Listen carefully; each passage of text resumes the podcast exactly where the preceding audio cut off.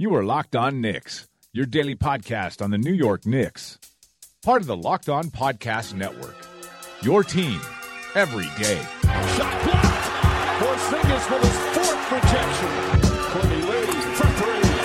Beasley lines up. Ntilikina. What he does is contagious. It becomes infectious. Handle across the lane. Baker launches. Jack to Porzingis. Fires up. Boom! Oh, Welcome everybody to Locked On Knicks, the podcast that's in the 99th percentile of explaining, complaining, and entertaining. I'm your host, James Basita, aka Get Over Here and Give Me a Hug McDermott. You may know me as the founder of NBA Injury Report on Twitter, and this is episode 304. Mm. On today's show, we're joined by the wonderful. Ugh, I mean it, even though I coughed. That wasn't like a sarcastic cough. By the wonderful Joe Flynn, head honcho over at Posting and Toasting. You may know him from the David Fizdale Instant Reaction Pod from when he was hired. I know him from being a wonderful human being. He is joining me to hand out report cards for two Knicks, past and present. Aww. Damyean Dotson and Doug McDermott. Rest in peace. Once a Knick, always a Knick. It's going to be fun. Just a reminder we are now on our summer schedule, which means we will be coming to you twice a week on Tuesdays and Thursdays. For those of you who asked about my cat, thank you very much. It was scary. I thought he was going to die for a little bit. He spent the night. I like saying that in an announcer voice. I thought he was going to die for a little bit. He spent the night in the hospital Friday night, but he is on the road to recovery. He's doing a lot better. I was very upset. I'm still a little bit worried, but seems like he's pulling out of it, and I do appreciate the outpouring of love and support. All right, enough of that wussy shit. We're men. We don't have feelings. just kidding. I'm just kidding. We're super woke here. Don't you know that? All right, let's start the show. Hit it, Marv. Yes. All right, Joe. First of all, welcome to the show. How are you? I'm pretty good. How about you? I'm doing all right, hanging in there. Um, we're here today to hand out report cards for Damyean Dotson and Doug McDermott. Some of these players are still on the Knicks, some are not. Stay tuned to find out which ones are gone. um, but here on Locked On Knicks, you know, who we care the most about, just the deepest about, yeah, the listeners, but our sponsors. And we want to make sure that, you know, they just get like their mo- absolute every penny of their money's worth. So we want people to stick around and listen to the whole episode. I don't know why they wouldn't anyway, but to entice them, Joe, who do you think we should review last? Like, who's the more interesting person to talk about here? Oh, Dotson's obviously the most Okay, interesting person. the guy who's on the Knicks still. yeah, the guy who's on the Knicks, Okay, that's fair. That's not the guy who's not on the Knicks. I don't know if I agree with you, but I agree. Your logic is sound. Mm-hmm. So, In the parlance of any great basketball debate, I will admit that the logic is sound. So let's start with Doug McDermott. He played 55 games for the Knicks, 21 minutes per game. Why don't we start with something positive about Doug's season? Do you have anything positive to say about Doug this year, Joe? Yeah, um, his uh, his true shooting percentage was uh, one of the highest on the team. His three point percentage was one of the highest on the team. Mm-hmm. Um, a team not exactly known for their three point shooting. I didn't realize how. I knew they didn't shoot threes. I didn't realize how bad they were at shooting threes. they were 27th in three point percentage, and um, so he was his was 387, I believe. So 38, not 387, 38.7 percent. So um, I rounded up to 39 because I'm generous. Yeah. Which is 73rd percentile for wings, believe it or not, people. And this is actually, I'm glad you kind of brought this up right off the bat because I think this is one of the more, I don't know if interesting is the right word, but like sad things about last season. This was a team that famously struggled to shoot three point shots, that shot a lot of three point, sh- uh, shot a lot of long mid range shots. And some people, while defending Jeff Hornacek, who is indefensible, argued, well, the Knicks just don't have the personnel. And Doug McDermott is one of the people who you could counteract with, well, this guy's a wing. He's shooting 39% from three. That's a 73rd percentile, four wings. And the dude is only shooting. Do you want to guess how many three point attempts he had per game? Well, I don't have to guess because I can see it here. Yeah, you're looking at it. I'll guess 2.5. That is correct. Ding, ding, ding. Yes. Um, so, like, you know, the Knicks desperately need three pointers. This guy's shooting at a good clip, shooting a pretty low two and a half per game. And yeah, that was uh, sixth on the team. Um, and pretty much everyone in front of him is a regular except uh, Luke Kornet, who, wow, he shot a lot of threes. Good for him. Good for him. Slightly below average, but uh, he shot them. He got them threes up. Good yeah. for him. No, no, totally. But I mean, this is like I'm I'm gonna take the liberty of firing Hornacek once again on this episode for Yeah. only and like something else that I thought he was good at. Um, I thought he was a solid cutter. Like I thought he was decent off ball on offense. I thought he was active. Um, he had that good chemistry with Kyle O'Quinn on the backdoor cut, Yeah. and that play worked over and over again. And I'm glad that they went to it. But like they couldn't find a more creative way to try to spring him someone who is not just someone who parks in the corner, but is comfortable moving without the ball. They couldn't spring him for more than two and a half three point attempts per game. Like that to me was a problem. Well, you know, they gotta they gotta get them mid range shots off. So, what what is it? What was he so famous for saying? Like, eh, you know, if you're if you're making more than four out of ten, it's you know it's a good thing, or, or it's it's not bad. But they were actually making four out of ten, so it was bad. Yeah. I can't even. There's an episode where I go over that Vorkunov piece from The Athletic Yeah. with all the good quotes and I highly recommend people go back and listen to because I savage Hornacek for like 30 minutes in that one. But yeah, that's basically it. He didn't have any handle on what the percentages should be or were or how to explain himself there. But it wasn't all peaches and cream. I don't know who I am that I would say that for Doug McDermott last year. Of course, there were some negatives too, and there may be some more positives. But let's uh, spit out something negative about Dougie McBuckets. Do you have anything, Joe? Um, doesn't really pass or rebound or um, Yes. do much. I mean, doesn't do much of. I, he had a weird. I don't know if this was. He had a weird stretch where he just like. I was. I was surprised his three point shooting was that high because there was like a weird stretch where he like didn't make a three for like a bunch of games and was shooting horribly. Uh, which shows you how well he was when he uh, was shooting well. No, it's it's funny you say that because I had the same exact when I was first before I started looking at stats and stuff. Uh, something I like to do when I'm doing these kind of end of year report cards is just kind of like think back, use the old brain meat, and be like, what did I think about these people before I start, you know, just pouring through stats. And I was like, one of the negatives was not a great three point percentage with a question mark. And then I looked it up. I was like, oh, it's at 39. Because I know he was a lot better in Dallas, where his minutes were like a little bit more consistent. I thought that was part of the problem for him. Could like, be. Anyone's minutes are going to jump around a little bit, but he his seemed especially not tied to his performance. I could be like Yeah, he also had, here, if I but- remember correctly, a kind of a weird home road split with his Yes, shooting, where he like did. he shot much better on the road. That's a good call. But circling back to what you first said when I asked you for a negative, um, I agree. He's not the most versatile guy. Like if you looked, he didn't give you any steals, he didn't give you any blocks, he didn't give you any assists. Um, but when the ball left his hands on the way to the basket, it was a good thing. I mean, he he was just efficient offensively. Like that's the the counterpoint to when the Knicks struggled so much on offense this year. He's someone who like they probably could have used a little bit more. Um, he actually with the Knicks he had 1.14 points per shot attempt. So every time it's going up, he scored 1.14 points, and that's 78th percentile for a wing. Not tremendous, but like pretty good. pretty- yeah, that's that's solid. Um, I guess one of the problems with the Knicks is they didn't realize that they were that their offense was bad. So again, that goes back to coaching.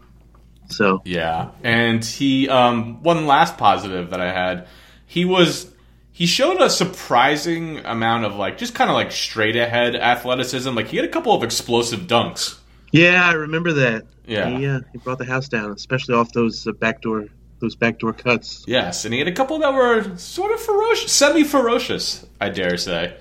Um, Yeah. He was average finishing at the rim overall, but he did have some power there, and he was actually really good at finishing through contact. He made 37% of the shots he was fouled on, which was 94th percentile for a wing. And I like to trumpet that stat because it's and one percentage, and I feel like that needs to be more in our parlance. We need to be Yeah. talking about and one percentages. Oh, I thought of a I thought of a negative. Uh, he was his the trade of him brought Emmanuel Mudiay to the Knicks. So well, so let's. I mean, let's talk about that. That was one of the things I had on this, you know, year-end report card that I wanted to get into. Do you think at the time it was a bad idea, and then do you think in retrospect it worked? Because those are two different questions. I oh, think. at the time, it was a good idea um, Why do you think that logic made sense? Because you know Mudiay was more kind of more highly sought after athlete, um, a little bit younger, and not a little bit younger. He's Fair couple- amount. McDermott's 26, I believe, right Yeah, now. so I think it's like five years. Mudiay is like 21, 22. So yeah. yeah, four or five years younger.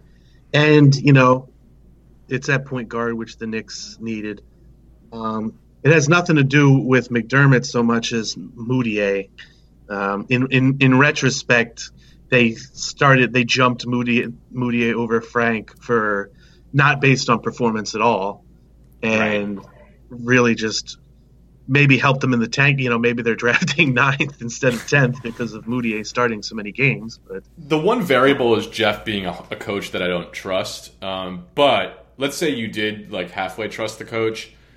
What they did with him to me suggests that they were very skeptical and wanted to get as much info as possible as soon as possible and not like waste too much time. Like if they really believed in him, they could have slow played it more, right? Yeah, that's what. Um, uh, well, part of me, and I, I see it in the newspapers a lot, is part of me is like sources say that they don't believe in Frank as a as a true point guard, and if if that's true, it annoys the hell out of me because when did you actually play him as a true point guard? So you don't you didn't even give him a chance really. Um, so that would be very annoying to me, and um, I that to me there- reads so much. Just like while you bring that up, that to me reads so much of kind of national guys who don't follow the Knicks super closely, just kind of like not really getting the nuance of what happened last season because. That's not my read at all. I really don't think that they have just decided. Like, I see the things that he struggles with, but none of them are so egregious that you think that he can't pull it together, especially given how fucking young he is. Like, yeah. I just that Well, my own know, it's just- personal it- it- without it's not just from them; it's from the New York reporters too. They're just like sources within the Knicks say, uh, "What was it?" Scott. Apparently, Steve Mills is higher on him than Scott Perry and stuff like that. right. And uh, I don't know. I mean, that's why I'm I'm looking forward to summer league and maybe even preseason next year to see what they're doing. But I don't worry about the draft whether they draft somebody because uh, to me that they should be they're going to pick the best player they think. Yeah, I'm But going I want to to see I want to see if he's if if it comes to preseason next year and he's starting out ahead of Mudiay with a new coach, then okay, I mean he should. If it's Mudiay starting in front of him, then based on what I saw last year, that's not like that shouldn't be happening. So Yeah, I mean, I, I'm uh, I'm preparing at some point in the near future to record the Ultimate Ratio podcast where I make the case for Trae Young. I know people. I'm not gonna I'm not gonna blow my load just yet, earmuffs.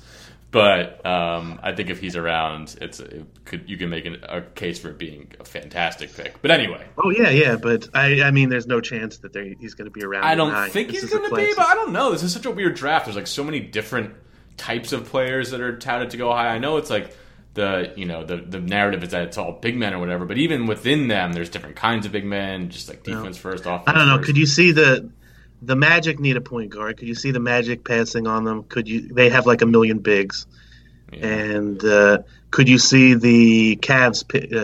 Because they don't know what defense is. So, could you see them passing on Trae Young? I, don't, I couldn't see. And GM LeBron loves tiny, successful college point guards. That's true. He does. He does. Um, I think that Young has done way more than Shabazz Napier did, so I'm not really comparing them as prospects, but shallowly, uh, they're they're similar as far as GM LeBron goes.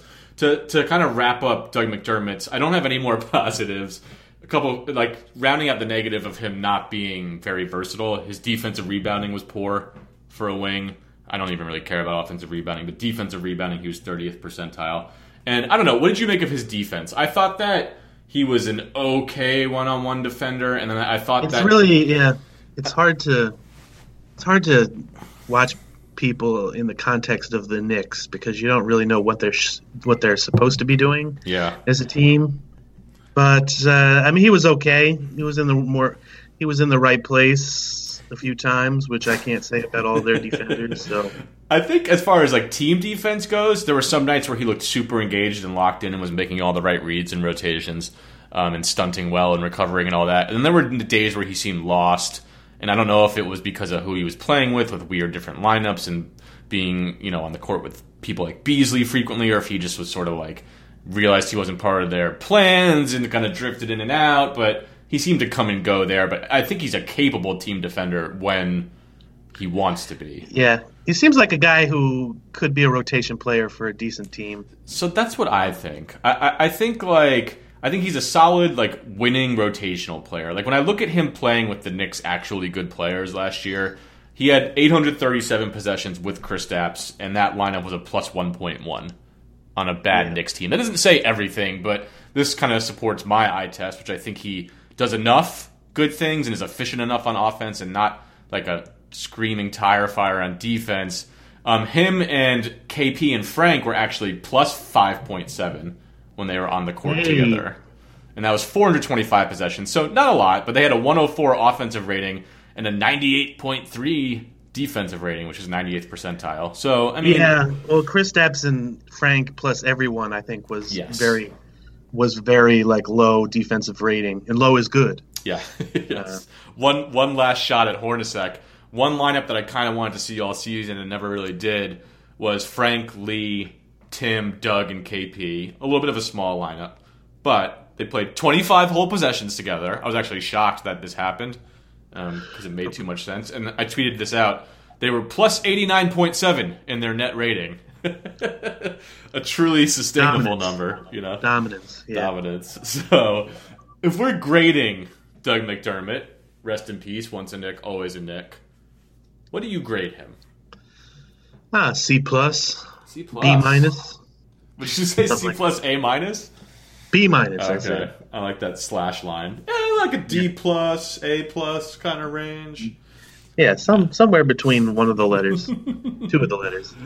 I gave him a solid B minus um, because it did. I will say that three point percentage was it came and went throughout the season. I guess in the end Yeah. it was okay, but that's like his main selling point, and it wasn't quite. He like situationally, I feel like he led the Knicks in like back breaking open three point misses that like they just Yeah. needed to get over the hump.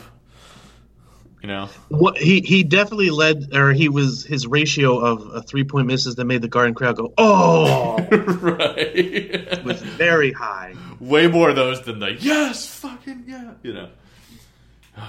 okay, I think that's good. I think we're good. He's not in the Knicks next year, so we're not even going to talk about it. I mean, they could extend him, the Mavericks. They could extend him a qualifying offer and make him a restricted free agent, but I don't think the Knicks are going to be. Pl- He's like a luxury at this point for the Knicks. Twenty six year Yeah. old, like solid, okay player.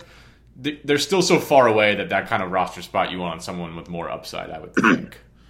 but all right, Older, he's older than Trey Burke. That's crazy. I know he, he seems perennially young. He's got kind of a baby face.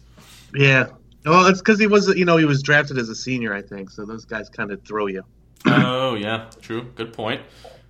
Time to move on to Damyean Dotson, but before we do, just want to remind everyone listening that you are listening to Locked On Knicks, part of the Locked On Podcast Network. If you like what you hear, head on over to iTunes and rate us five stars. Damyean Dotson. Yeah. Speaking of guys whose ages, because he was a four-year guy or five-year guy, he's 23, Mm-hmm. so he's like older than you would expect. Yes. Um, People talk about Mikal Bridges not being able to improve his game because he's 21. So yeah. those same people, if you're listening, I don't tend to agree with that, but you might apply It that. is a logic weird. It is a Dotson. pretty weird uh, statement to make. Wasn't uh, God? Wasn't Jimmy? Didn't Jimmy Butler come out later? Like I don't think he he didn't come out as a freshman, did he? I don't he think was so. because he was a number thirty pick. I thought he was like a upperclassman. I'm gonna look this up right now. Jimmy Butler college stats because it's gonna take me a second. I just want to give the Yeah, he people- was his freshman year. His I mean his rookie year he was twenty two. Yeah, so- he he was a three year player at Marquette. So again, I forgot that he played Basically, Marquette. I feel like it's only Dwyane Wade came from Marquette. No one else is allowed to. no come Steve from there. Novak. Shut up, man. Steve Novak took him to the Final Four single handedly. Hey, sometimes I need to be checked, just like anyone else. Yeah, I, I apologize. I apologize. Should apologize to everybody listening. Yeah. Steve Novak, I feel like was the original. He was the OG. Like, oh man, we can't play this guy in the playoffs. Can't play Canner. Like Yeah. that 2012-13 season, he was part of a lot of magical regular season games. Not so much in the playoffs. But anyway, Damyean Dotson. He played 44 Oh, but that was, uh, if I may say, the, uh, the the most beautiful thing of that was trading when they traded Bargnani for uh, for Steve Novak. Um, everyone, everyone who came out of the woodwork and was like, "Yeah, but you can't play Novak in the playoffs. You know, you get Bargnani for the playoffs." hey, it's such a terrible trade. somehow he had the balls to go at Kevin Garnett that one game. And- Yeah, that was funny. You know what I mean? But I just that was the best. I mean, I, it was such a terrible trade. Set the Knicks back years, but you get him for the playoffs. And they haven't been to the playoffs in five years. Yeah, you rest him all season, you just dust him off for the playoffs. He's like ISO Man. Joe. He's the he's the Italian ISO Joe. Oh man. Okay, Damyean Dotson. Let's give him his due. One of the uh, up and comers on the Knicks. He played 44 games, 10.8 minutes per game. He played a lot in the G League. I'll give him that. Unlike Billy Hernangomez, he went down there, played some minutes there, so did some development there. Let's start by saying something positive about young D Dot. What do you say, Joe? Um, oh, I could say a few positive things about him. Yeah, His defensive rebounding for a guard, Yes. very good, very almost elite, I would say. Um, he actually his defensive rebounding percentage is not far away from uh, Kristaps uh, on the He- Knicks He So- and Luke he- Kornet. I- yeah, I have that number. It was actually 15% of missed shots. And interestingly enough, I believe cleaning the glass has him as a wing. Oh, Yeah. That's funny because Jeff Hornacek like specifically would not play him at forward um, until until the 80th game of the season. And he played some four, right? What? Didn't he play some four in one game? And against the Miami Heat, the third, I think it was the third to last game of the season. Oh, was that when he exploded for 30 points? That, that was when he got 30 points, and they matched him up against because Miami always plays small. They were playing. Um, God, who's that jerk who knows karate? What's his name? James Oh, Johnson. Yes, James. The UFC guy? Yeah. Yeah. because they play him at the four, and he's like six seven, and uh, Dotson is like six six. So Hornacek was finally like, "Oh well, I guess I can play him." Yeah, yeah. so that's his. That's my impression of him yes. by the end of the season when I was really mad. so he finally, finally said, "Oh well, you know, I guess we don't have to play. Um, we don't have to play Kyle O'Quinn and uh, Luke Kornet against a guy who's like, you know, really, really short." So they played. They went uh, five out, four out, and uh, we're playing Dotson at the four, and uh, he scored thirty points and grabbed like eleven rebounds. So Yeah, it was the first Knick rookie since Patrick Ewing to do that, I believe. yeah.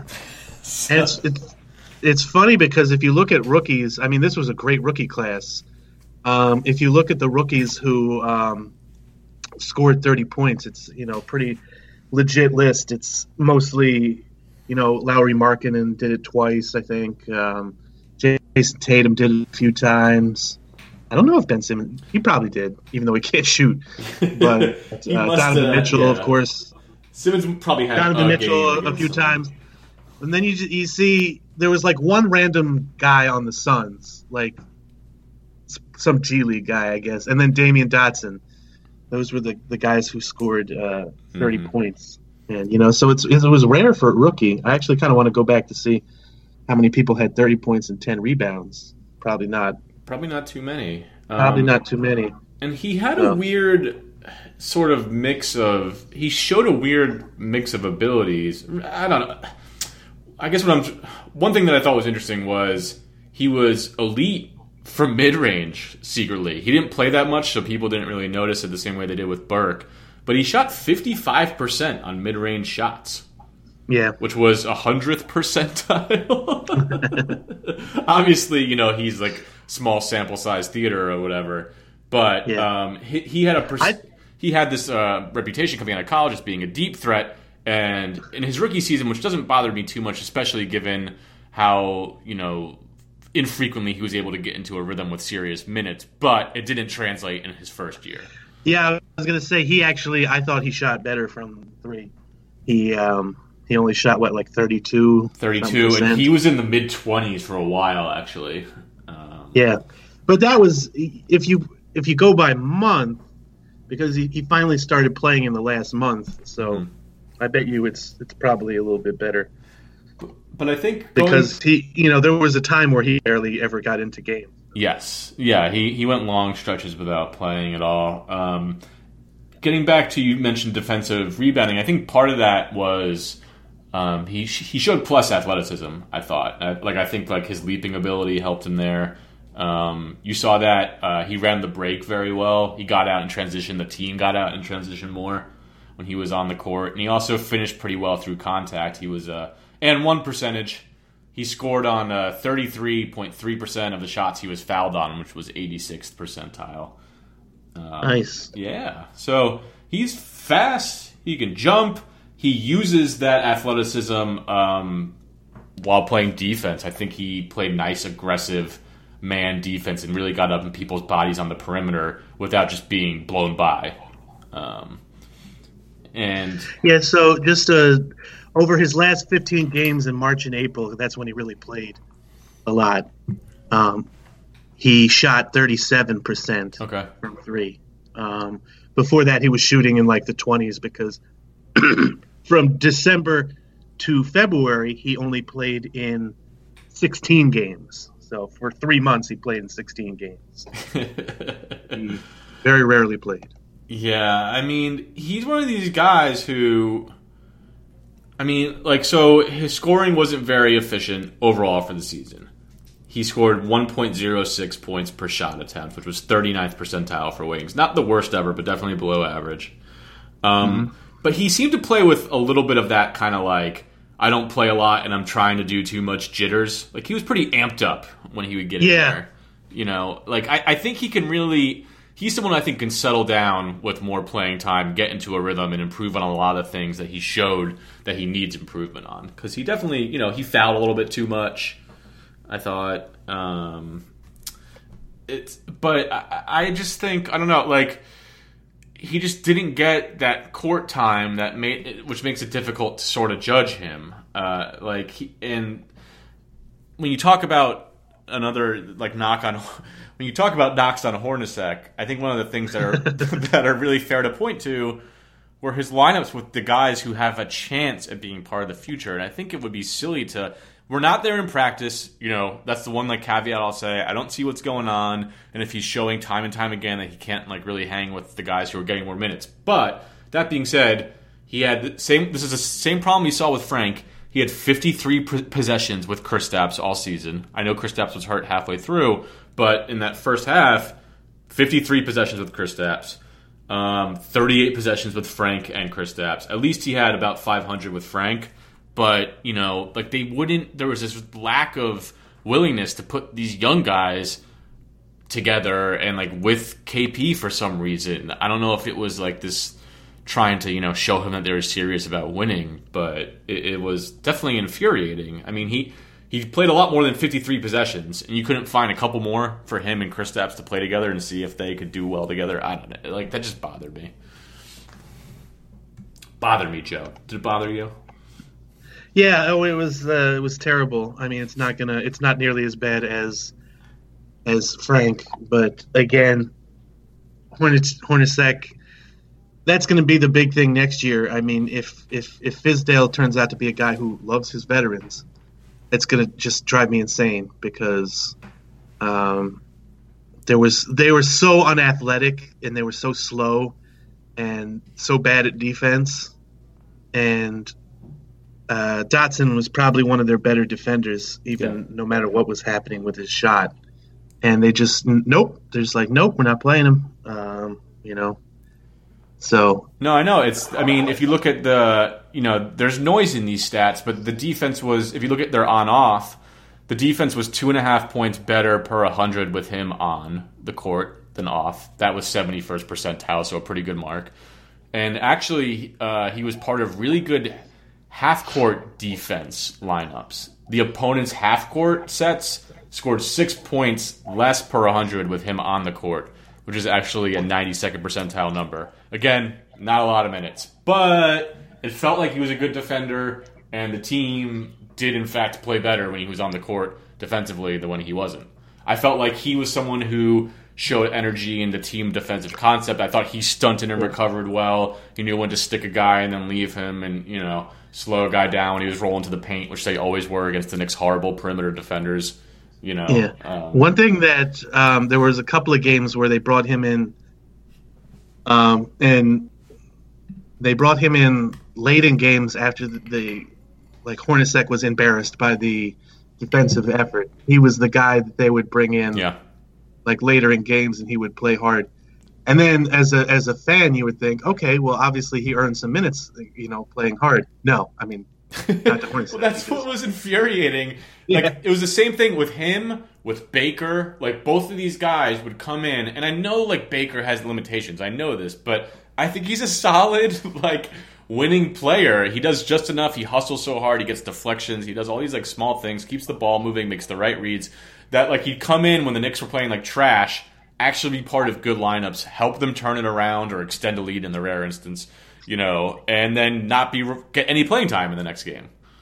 Um, So so yeah, uh, Dotson fell kind of prey to that. So that's it, it, you can understand why his shooting would not be so great yeah, because he's a he second round pick. But like so, in, like in theory, they don't like they're they're not guaranteed a lot of minutes or whatever. But when you look at the makeup of this Knicks team, I don't think there was any reason why he shouldn't have gotten a little bit more. I mean, yeah. Well, I mean, part of it is just um, they have just too many guys at his position who are veterans and are just locked in by reputation. true. Um, and that's why, you know, moving forward for him, one of the big things, the biggest thing is if, if they're going to move Courtney Lee we gotta get him out of here. We gotta get him out of here. for his for his sake as well as For everyone. everyone's, like I like Courtney Lee, he's fine, but it just doesn't make sense anymore. Yeah, but they have to. It'll be interesting to see if they do get a wing in the in the draft, and then they're, you know, they want to play him at the three, and oh no, there's Courtney Lee. So what are you gonna do? Right. I mean, Um, enough. Like, I like the guy. It's time to move on. But it depends what you can get for him, I guess. You don't want to just give him away for nothing, but maybe you do. but what this, but what this podcast presupposes is maybe you do. Maybe you do. You know, um, I'd be remiss if I didn't mention my favorite Dotson highlight of the season. I forget who it was against, and if I were a better host, I would have looked this up. However, it doesn't take away from the fact that he had one like hesitation dribble that made a guy fall over. Yeah. was that in preseason or that was like really early in the season? I think it was early, it was really early in the season. He probably didn't play for two weeks afterwards because Horner was just Yeah. like, second, like, I don't like those cheap dribble moves. yeah. But he made a guy fall over and then canned a jumper like a mini James Harden, um, and it was delightful. So he flashed some off the dribble ability. Yeah, he has an interesting mix of skills. And one thing I will say about him, like moving forward, Yeah, is one reason that I really want them to test him out next year is what you need when you're playing with Kristaps is you need guards who can rebound. You need other players that can rebound because Kristaps is never going to be like a dominant rebounding right. big man. Uh, but he, that's the thing. Like people are like, why doesn't he get more rebounds? Well, you know, okay, he can get more rebounds, but if you find other guys who can rebound, he doesn't have to rebound so much. He can he can block shots and defend the paint and uh, Yeah, I mean, like I would just like to chip does. in to to echo that statement by saying he can improve, and I hope that he does. But he also is asked to play this role of a lot of weak side help, and he's chasing blocks, sometimes a little too much, but also by design. And when you're doing that, you're not going to be in position to get the rebound all the time, you know. Yeah. So it's So people say like, oh, well, that's what's Kanter's for. No, no, no, that's not what Kanter's for. That's uh, Kanter is for leaving, hopefully. you know, Kanter is for. But that's why uh, it, it it goes back to the 2012-13 Knicks, and the most frustrating thing of all time is when they were they were kicking ass for the entire regular season, and like Charles Barkley and like other morons on TV were like, they play too small, they can't. I don't know why I'm doing that, Charles. That's not a Charles Barkley. That was kind of Charles Barkley. Terrible, terrible. Yeah, that's better.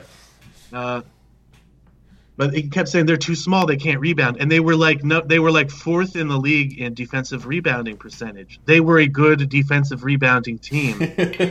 Nobody, they just people refuse to admit. They're like, no, they can't rebound. Yeah. But look at these. No, no, they're not. They're not rebounding. Look at the numbers. No, no, they don't rebound.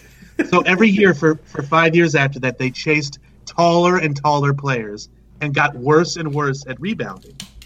So, you know, give up on that. Find players who can rebound, not players who are tall. And it is more important than ever to have guards and wings who are good rebounders. You get you get these long Yeah. caroms that are shooting out. You got you know, um, especially if people box out, which doesn't always happen. Like it leaves rebounds for other people to collect. Like it's a team.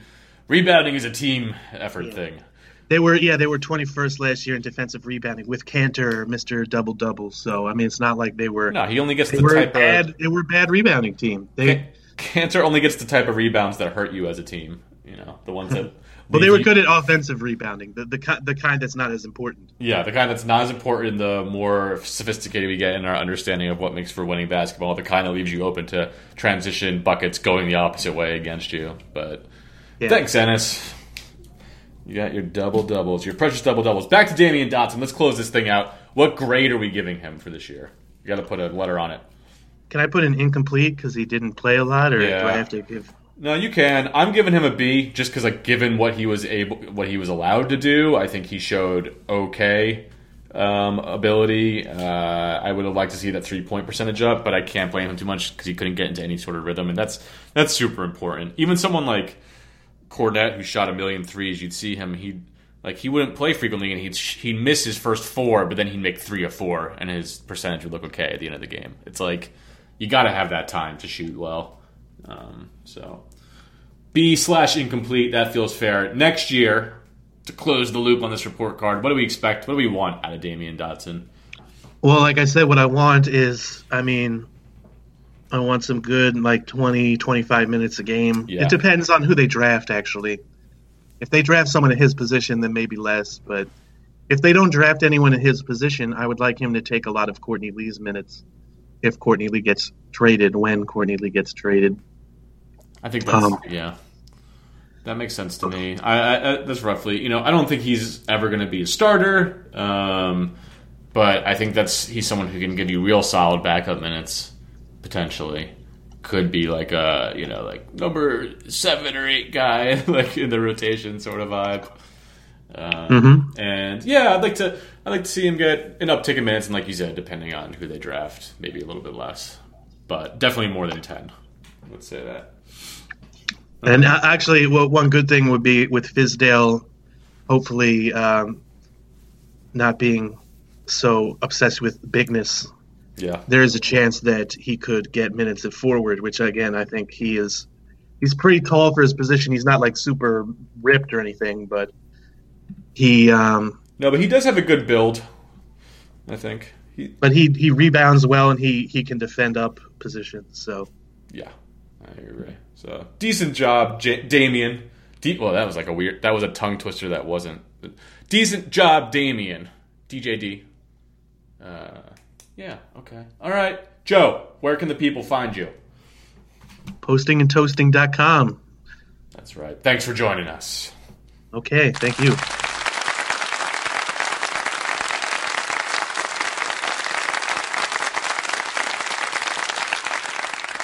Oh yeah! Bow bow do, do, do, doo. Another great sode, if I don't mind saying, with the wonderful Joe Flynn of posting and toasting. That's all the time we have for today. If you've got a moment, rate us on iTunes. Subscribe to the show if you have not already. Tell your friends about the sensation that is locked on Knicks if you have not already. Tell your uh, paralegals if you work in a law office. Tell the paralegals they're they're up on the podcasts that the kids do these days. Tell them about Locked On Knicks. Follow us on Twitter at Locked On Knicks or NBA Injury Report. Be chill to each other. Spay and neuter your pets. If it's yellow, let it bow. If it's brown, flush it right down. Always salt the pasta water. And take that, take that, take that for data. Tune in tomorrow. Actually, not tomorrow. Tune in on Thursday night for another summer episode of Locked On Knicks. Peace.